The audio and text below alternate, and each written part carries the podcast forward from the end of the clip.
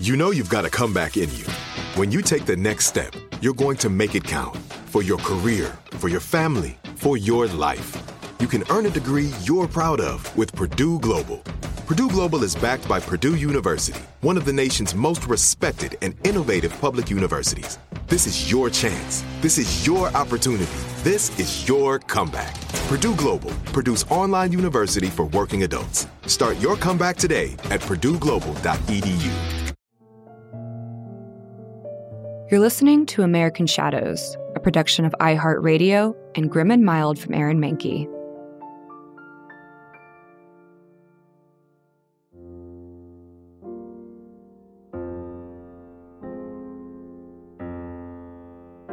Her name was Maria Rosetta O'Neill, but everyone called her Rose. Born in 1913, she grew up in poverty on a small farm in Maryland. Shortly after her 13th birthday, her mother died, leaving her to care for her siblings. A farm and children were too much for their father, so he sent Rose and his other children to any relative who would take them. Rose went to live with family in Washington, D.C. Naturally, she was upset to have lost her own family. Over time, though, she found city life and a full social circle to her liking. As a young woman, she caught the eye of Dr. Robert Greenhow, a federal librarian with degrees in medicine and law. The two wed and headed west for a few years. But California life didn't suit the couple or their three children, and they made plans to return. Robert stayed behind to tidy up some loose ends, promising Rose, now pregnant with their fourth child, that he'd rejoin her soon. Unfortunately, they never saw each other again. Robert had a fall and died from his injuries. The death of a spouse spelled financial disaster for most women in the 1800s, but not Rose. With her husband's pension, she remained comfortable enough to stay in her beloved city and busied herself with her high society lifestyle. That lifestyle came under threat when the Civil War erupted. So, when Rose heard about the Union Army's plans to march on Manassas, Virginia, Rose used a cipher to encrypt this information in a letter and handed it to a Confederate spy, Betty Duval. And disguising herself as a farm woman, Duval hid Rose's letter in her hair, snuck out of Washington, D.C., and delivered the letter to Confederate commanders. The South went on to win the first battle at Manassas. Rose herself became a spy after that, establishing a network of 48 women and two men. Though brilliant in her ability to code and transport letters, she was careless about destroying evidence. You see, Rose kept copies of the letters, along with maps and other documents in her home, and that would be her downfall. After searching her home in August of 1861 and finding the incriminating evidence, authorities arrested Rose. But her sentence was short, and on May 31st of 1862, she was released on the condition that she leave Washington. She settled in Richmond and accepted a diplomatic mission to gain Confederate support from France and the United Kingdom. After one trip overseas, Rose returned home on a British blockade ship named the Condor. Just before reaching the coast, the captain spotted Union ships Fearing a capture, Rose and the other agents acquired a rowboat, ill equipped to handle the number of passengers and their cargo $2,000 worth of gold. Under the added weight, the rowboat capsized and Rose drowned. Confederate troops found her body days later. For her service as a spy, the Confederacy gave Rose O'Neill Greenhow a military burial with full honors. I'm Lauren Vogelbaum. Welcome to American Shadows. It's often said that soldiers don't enter battle because they hate the person in front of them. They fight because of what's behind them, their beliefs and values and fears. And those tasked with strategy know the importance of turning the opponent's weaknesses into their strengths and misfortunes into gain. During the Civil War, brother fought against brother. Families were as divided as the nation itself. And while generals on both sides were highly regarded for strategy, some of the more critical events leading up to the end weren't determined on a battlefield. The outcome of the war wasn't entirely decided that day in Gettysburg, though that's the Civil War history we know best. No, the event that almost changed the United States forever happened in a field of clover with a corporal and an envelope. Tensions in the states had reached a fever pitch by April of 1861. Southern states decided that if Abraham Lincoln became president, they'd secede. Of course, the hostility between the North and South had been simmering for decades. Both sides disagreed on matters of slavery, westward expansion, and states' rights. With exponential growth in the U.S., had come a shift in economics between northern and southern states. The North had become the hub for manufacturing, industry, and finance. The South's economy relied on large scale farming, primarily of tobacco and cotton. After abolitionist John Brown raided Harper's Ferry, Maryland in 1859, the South felt certain the North wanted to destroy their way of life. Of course, we know that Lincoln did become president, and we know that many states hadn't been bluffing on the threat to secede. During his first three months in office, South Carolina, Mississippi, Florida, Georgia, Louisiana, and Texas seceded from the Union. Not long afterward, Tennessee, Arkansas, Virginia, and North Carolina joined them. And while Maryland, Kentucky, and Missouri didn't follow suit, they strongly sympathized with the South. With Lincoln in office, the South feared that freeing enslaved people would affect the labor force, and many businesses worried they'd lose income or simply cease to exist. Without slave labor, the South believed their entire economy would collapse. Taxation and the issue of federal rights versus states' rights had also come under fire. None of Lincoln's propositions sat well with the southern states, especially wealthy plantation owners who lived there. It didn't take long before an uprising loomed across the US. If it came down to war, the North and South each believed they had the power to end the conflict within months. The Union had 23 states and a well formed military, though not tightly united to the cause. And while the South didn't have as many states or the same number of soldiers, they were fiercely united to protect their way of life.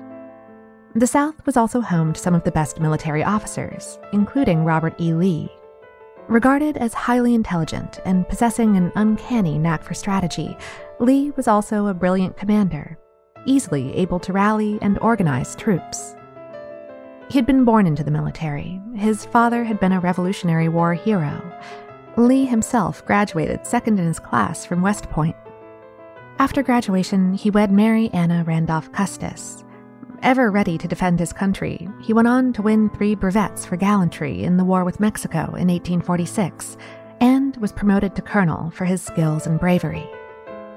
Other formidable Confederate military leaders included Thomas Stonewall Jackson and Samuel Cooper. Meanwhile, one of the Union's most accomplished leaders was Ulysses S. Grant. Serving under Grant was William Sherman, who received criticism for his scorched earth policy in burning anything and everything he perceived useful to the Confederates. The Union also had George McClellan. Intelligent and studious, he also graduated second in his class from West Point.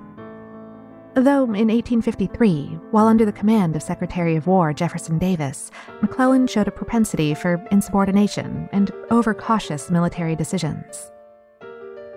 Both Davis and McClellan moved on in their careers. Davis served as President of the Confederate States, and McClellan also dabbled in politics. But with the Civil War looming, McClellan returned to the military in 1861. On April 12th of 1862, Confederate forces fired on the United States naval ships at Fort Sumter, officially starting the Civil War. Union forces in the harbor surrendered within 34 hours, not long after, the First Battle of Bull Run showed just how ill prepared and poorly trained Union soldiers were. The Confederate Army continued to best the Union despite having far fewer soldiers. Lee and his men won the Second Battle at Bull Run as well. With a string of victories behind him, the Confederate's star general turned his sights on Maryland. The timing couldn't have been better. The North's morale had hit an all time low they'd sustained heavy casualties, and families wanted their sons, brothers, and husbands home. Of course, that would necessitate a swift end to the war, and Lee had a plan to do just that.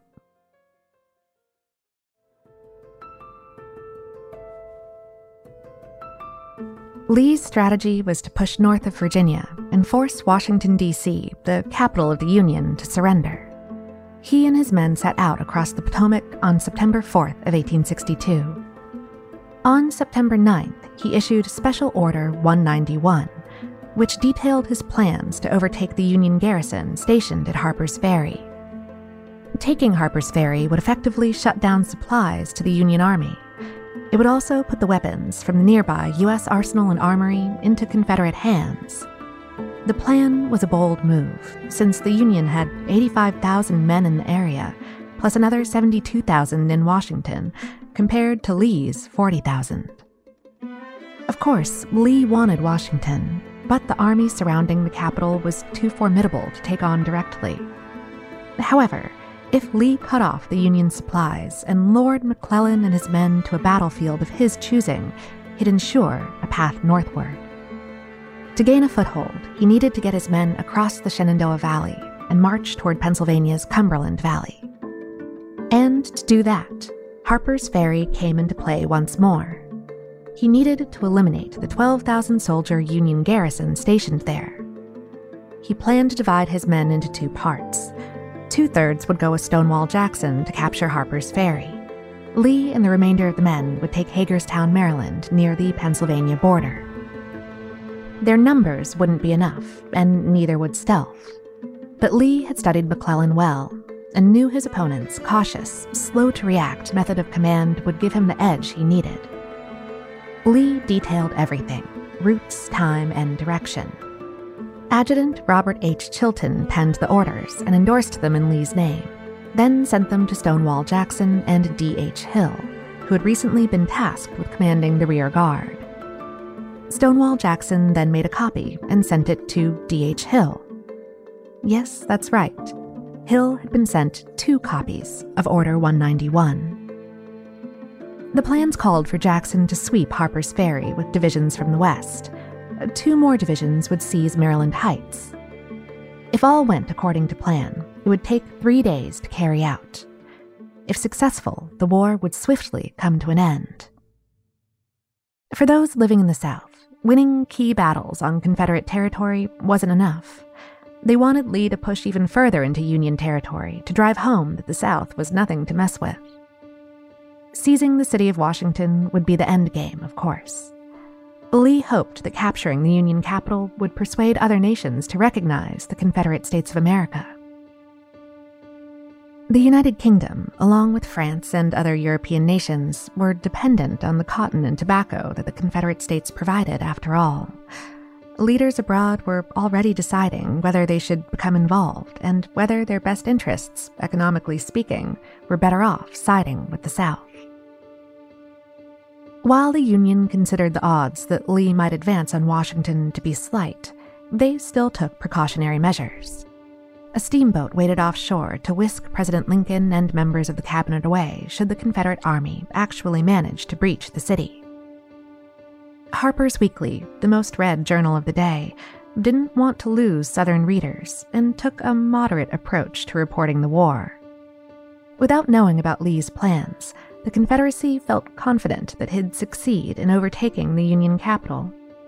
The Southern newspapers reported on the cunning and brilliance of their military leaders and speculated a celebration would soon be at hand.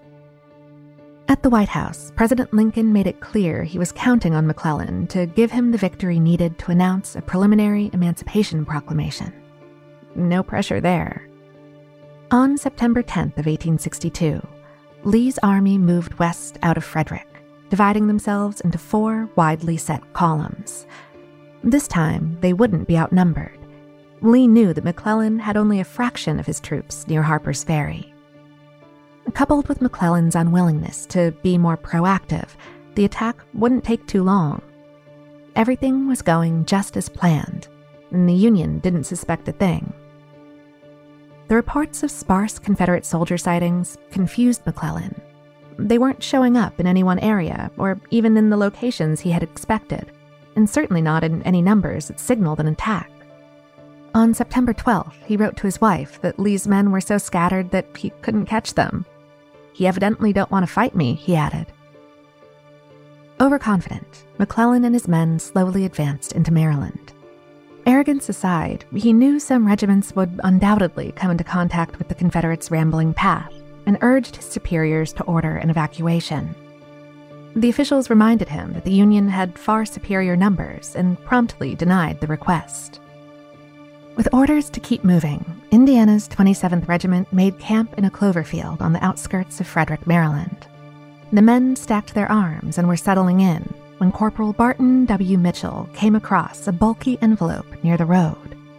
He noticed the envelope had been opened. Curious, he emptied the contents. Inside, there were three cigars wrapped in a sheet of paper. The paper had been marked as confidential, so naturally the inquisitive corporal opened it. He read the contents, then read them again. Headquarters Army of Northern Virginia, September 9, 1862. Special Order Number 191. He couldn't believe what he'd found. In his hand, he held Confederate battle plans signed by General Robert E. Lee's command, and they held an important revelation. They were walking into a trap. Mitchell brought the envelope and its contents to his commanding officer, who immediately sent it up the chain of command. It didn't take long before McClellan himself had read the letter. The tensions between him and Lincoln had been high, but now he knew just how to defeat Lee. He telegraphed Lincoln I think Lee has made a gross mistake and that he will be severely punished for it. I have all the plans of the rebels and will catch them in their own trap. We'll send you trophies. How the letter came to be in that clover field that day is still speculated. A courier may have carelessly dropped one of Lee's orders while delivering them to Confederate General D.H. Hill. Of course, Hill insisted he'd received his letter from Jackson. One thing is clear, though.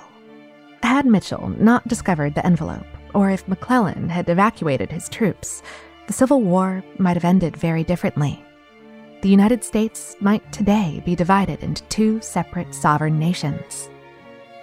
The discovery of Lost Order 191 should have sealed Lee's fate and ended the war. Yet, even with Lee's plans right in front of him, McClellan proceeded with what Lincoln referred to as a case of the slows. He'd been handed the enemy's battle plans on a platter and decided to wait things out. With his troops in position to take out nine of the Confederates' infantry divisions, McClellan delayed sending his men across South Mountain. Instead, he chose to stay at camp an additional 18 hours, giving the rebels an advantage. The move cost McClellan dearly. All that sitting around drew attention. Confederate scouts reported back to Lee the Union troops' unusual behavior. They also noted McClellan's obvious excitement, making Lee suspicious. Unlike his opponent, the Confederate general wasted no time in ordering his divided troops to regroup into a single unit. Then they'd join another division at South Mountain. Lee's troops reached the mountain pass late in the day on September 14th. Union soldiers were waiting for them, but the order to reorganize and meet with the 2nd Division saved the Confederates from complete defeat. Had McClellan moved more quickly, he would have stood a chance of capturing Lee and overtaking his army. At first, Lee had thought retreating might be his better option. But then word came in from Jackson, informing Lee that the attack on Harper's Ferry had been successful. Lee decided to take three divisions through Sharpsburg, sticking to the remainder of his plans laid out in Order 191. Once in Sharpsburg, he'd reunite with Jackson McClellan still had the advantage of more men, and of course the element of surprise since he knew Lee's plans. Yet he hesitated once again, mistaking the size of the gathering Confederate cohort. In reality, Lee had been bluffing for days while awaiting an additional 12,500 Confederate soldiers. Lee hadn't planned on going to battle so early, but after having repeatedly and soundly defeated McClellan so far, he positioned forces four miles behind Antietam Creek. McClellan pursued, and when the fog rolled in on September 17th, the two sides collided. McClellan hadn't made a battle plan, nor did he issue any orders. He never rearranged the attack despite having Lee's plans. The carnage was swift and brutal. He watched the battle from his post, only issuing commands after a few of his divisions were decimated. Men on both sides fired at point blank range. By noon, the fighting shifted to the center of the Confederate line, which became known as Bloody Lane. The front line of Confederate soldiers misunderstood an order to realign and pulled back. Union troops quickly overpowered them. By early afternoon, one soldier said that he could have walked on top of the bodies as far as the eye could see. From his post, McClellan said the bloody field was as glorious and beautiful as any had ever seen. Yet, instead of pressing forward, he ordered his men to hold the line. This left them in the open and direct line of fire from Confederate forces flanking the sides, costing McClellan 500 men. By the following morning, Lee pulled back. Despite prodding from Washington, D.C., McClellan didn't pursue Lee again. The death toll was staggering. A combined total of 86,000 men had gone into battle. Over 12,400 Union soldiers were dead, wounded, or missing. The Confederates, who had brought far fewer troops, suffered a proportionately greater loss of over 10,300. Had the Confederates had equal men and weapons, the battle might have turned out differently. McClellan's case of the slows, as Lincoln put it, cost him his post. Amid the 1862 midterm elections, McClellan was removed from command. Lee didn't find out about the missing orders until after Antietam. The copy of Order 191 that had been delivered directly from Jackson to D.H. Hill in Richmond now rests in the National Archives. You might ask why Hill had been sent two copies of that order. We know that Jackson was unsure of who Hill was receiving orders from when Lee split the troops. Jackson made the copy because he wanted to be sure Hill was aware of the plan. What we don't know is how the letter found its way into that field of clover that day. Hill and his men had camped in the field just days before, and he insisted he hadn't dropped any letter. He kept the copy Jackson sent him until the day he died. Hill believed that a courier dropped the orders Chilton penned for Lee. Back then, envelopes acted as receipts. After a recipient opened a letter, they signed the envelope and handed it back to the courier. The envelope found in the field had been opened but not signed, indicating the orders never reached their destination. We'll never know how Lost Order 191 came to be in the field that day, but we do know that its discovery changed the Civil War. And perhaps our nation as well.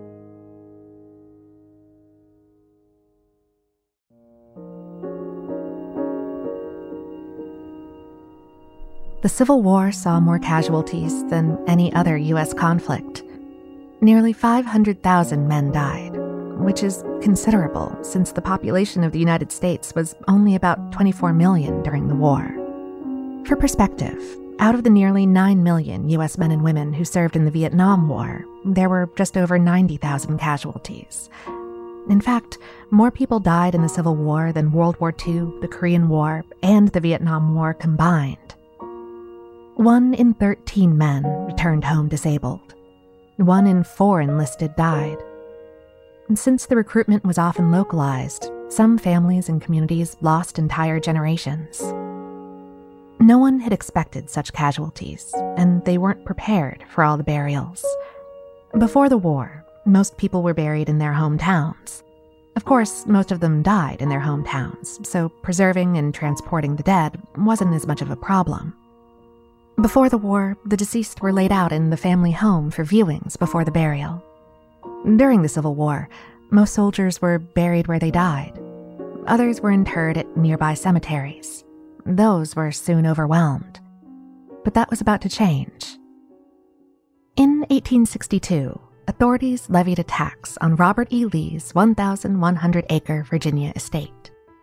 It had been empty since Lee went away to lead the Confederate Army, and his wife, Mary, who had inherited the estate from her parents, had fled south to Richmond when the Union overtook the area. Mary hated leaving the estate. It had been her childhood home.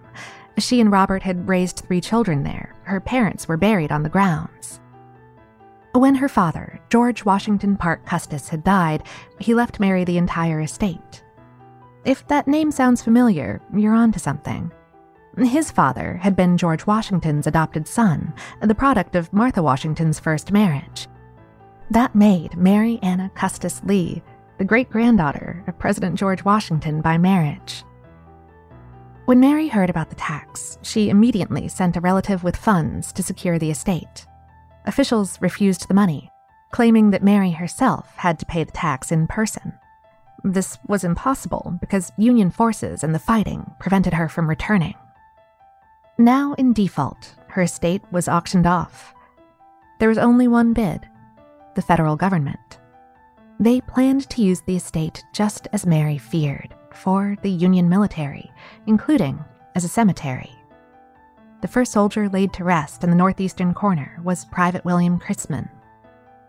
Other soldiers joined the private, and soon afterward, Union Quartermaster Montgomery Meigs moved to make the plantation a federal cemetery. He could think of no better way to make the estate uninhabitable should the Lee family ever return. He encircled Mary Lee's garden with tombstones of fallen Union officers. Meigs sent scouts to look for Union soldiers buried in other cemeteries and had them reinterred at the estate. The Lees spent considerable time and effort trying to reclaim their former home. When Robert E. Lee died in 1872, Mary continued the fight to regain her inheritance. Meanwhile, the estate had become the eternal resting place for hundreds of men. Robert and Mary's son Custis took up the fight after his mother's passing and eventually won. But the cost of removing the 2,000 plus graves proved more expensive than buying the estate itself. In the end, the government purchased the estate in 1883 for $150,000, over 4 million in modern American dollars. It was Abraham Lincoln's son, Robert Todd Lincoln, who accepted the title on the federal government's behalf. Today, the estate serves as the resting place for over 400,000 men and women. Arlington National Cemetery. There's more to this story. Stick around after this brief sponsor break to hear all about it. Rain or shine, every day is a great day for fishing, right? You got rain gear, but you can't overlook sunny day gear. A Columbia PFG Solar Stream Elite hoodie has you covered on the sunniest days. Like literally. I mean, who wouldn't trade a sunburn for a trophy fish? But why do it if you don't have to? Especially when this Solar Stream Elite hoodie is built with broad spectrum UV protection. We're talking UPF 50, and it has airflow so you don't overheat. And what's the alternative? Putting down the rod every half hour so you can slather on some sunscreen. Seems like an easy choice to me. Columbia PFG has you covered with their Castback TC shoe. Its OmniMax cushioning and traction system helps if you're on your feet a lot, say, fighting a fish. Not to mention keeping you sure footed on a wet rocking boat.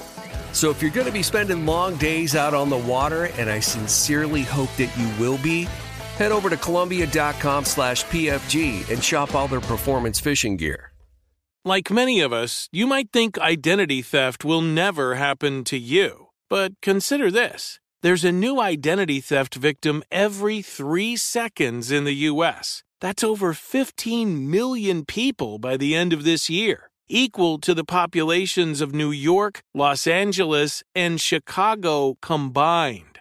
Even worse, identity theft victims often don't even know they're victims. That's why Lifelock Identity Theft Protection alerts you to identity threats, even the ones that don't show up on a credit report, like data breaches, fraudulent bank transactions, loan and credit card applications, and crimes committed in your name. If your identity is stolen, your own dedicated Lifelock US based restoration specialist will work to fix it. Lifelock protects you in ways that you simply can't on your own. Join now and save up to 25% your first year at lifelock.com slash iHeart. That's lifelock.com slash iHeart to save up to 25%. Identity theft protection starts here. The matter of politics has always divided families. During the Civil War, it's no surprise then that families found themselves torn between opposing sides. Those in favor of the Union fled north, those favoring the Confederacy fled south. While we might think those living along the border between North and South would have been most likely to switch sides, that wasn't necessarily the case. During the war, one more state tried to secede from the Union New York. New York was embroiled in a decades long dispute with the federal government over federal corruption and the removal of states' rights in favor of federal rights.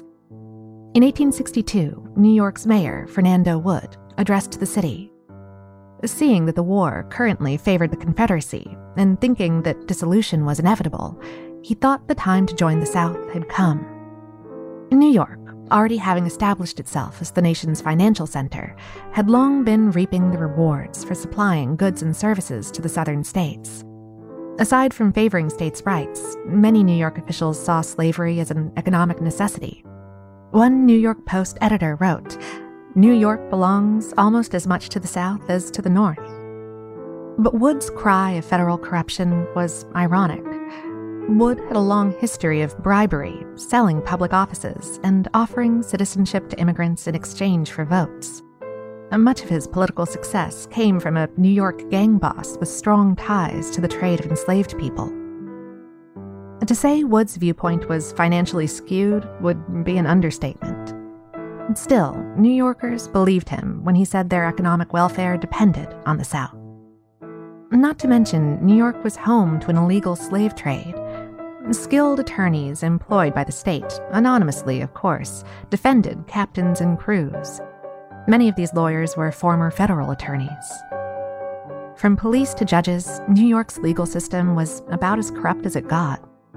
Wood's younger brother, who owned the New York Daily News, printed article after article telling citizens that if Lincoln was elected, they'd have to compete for jobs with 4 million formerly enslaved people.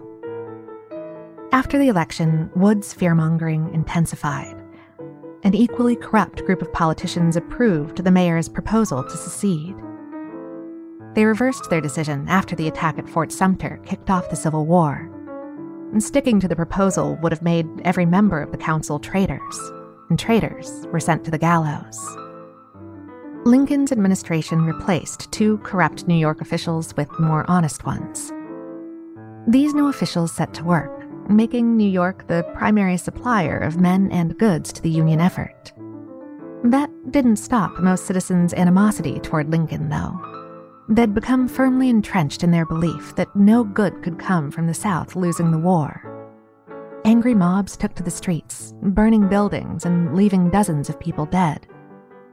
But as New York continued to flourish by providing supplies to the Union, and the tide began turning in the North's favor, Union pride soared. In 1861, thousands of New Yorkers took to Union Square in support of the North. When Wood's fear tactics and forecasts of financial ruin didn't come to pass, many households found themselves reunited. And in 1862, Wood found himself out of a job when George Opdyke won the election for mayor. With Lincoln's support, the gang boss slave trader who'd supported Wood was arrested, tried, and hanged the message was clear to others who still supported slavery. Some New Yorkers, however, remained loyal to their original political views, forever dividing friendships, families, and communities, and proving that the Civil War's battles were far from confined to the Confederate Union line. American Shadows is hosted by Lauren Vogelbaum. This episode was written by Michelle Muto researched by Ali Steed, and produced by Miranda Hawkins and Trevor Young, with executive producers Aaron Mahnke, Alex Williams, and Matt Frederick. To learn more about the show, visit grimandmild.com. For more podcasts from iHeartRadio, visit the iHeartRadio app, Apple Podcasts, or wherever you get your podcasts.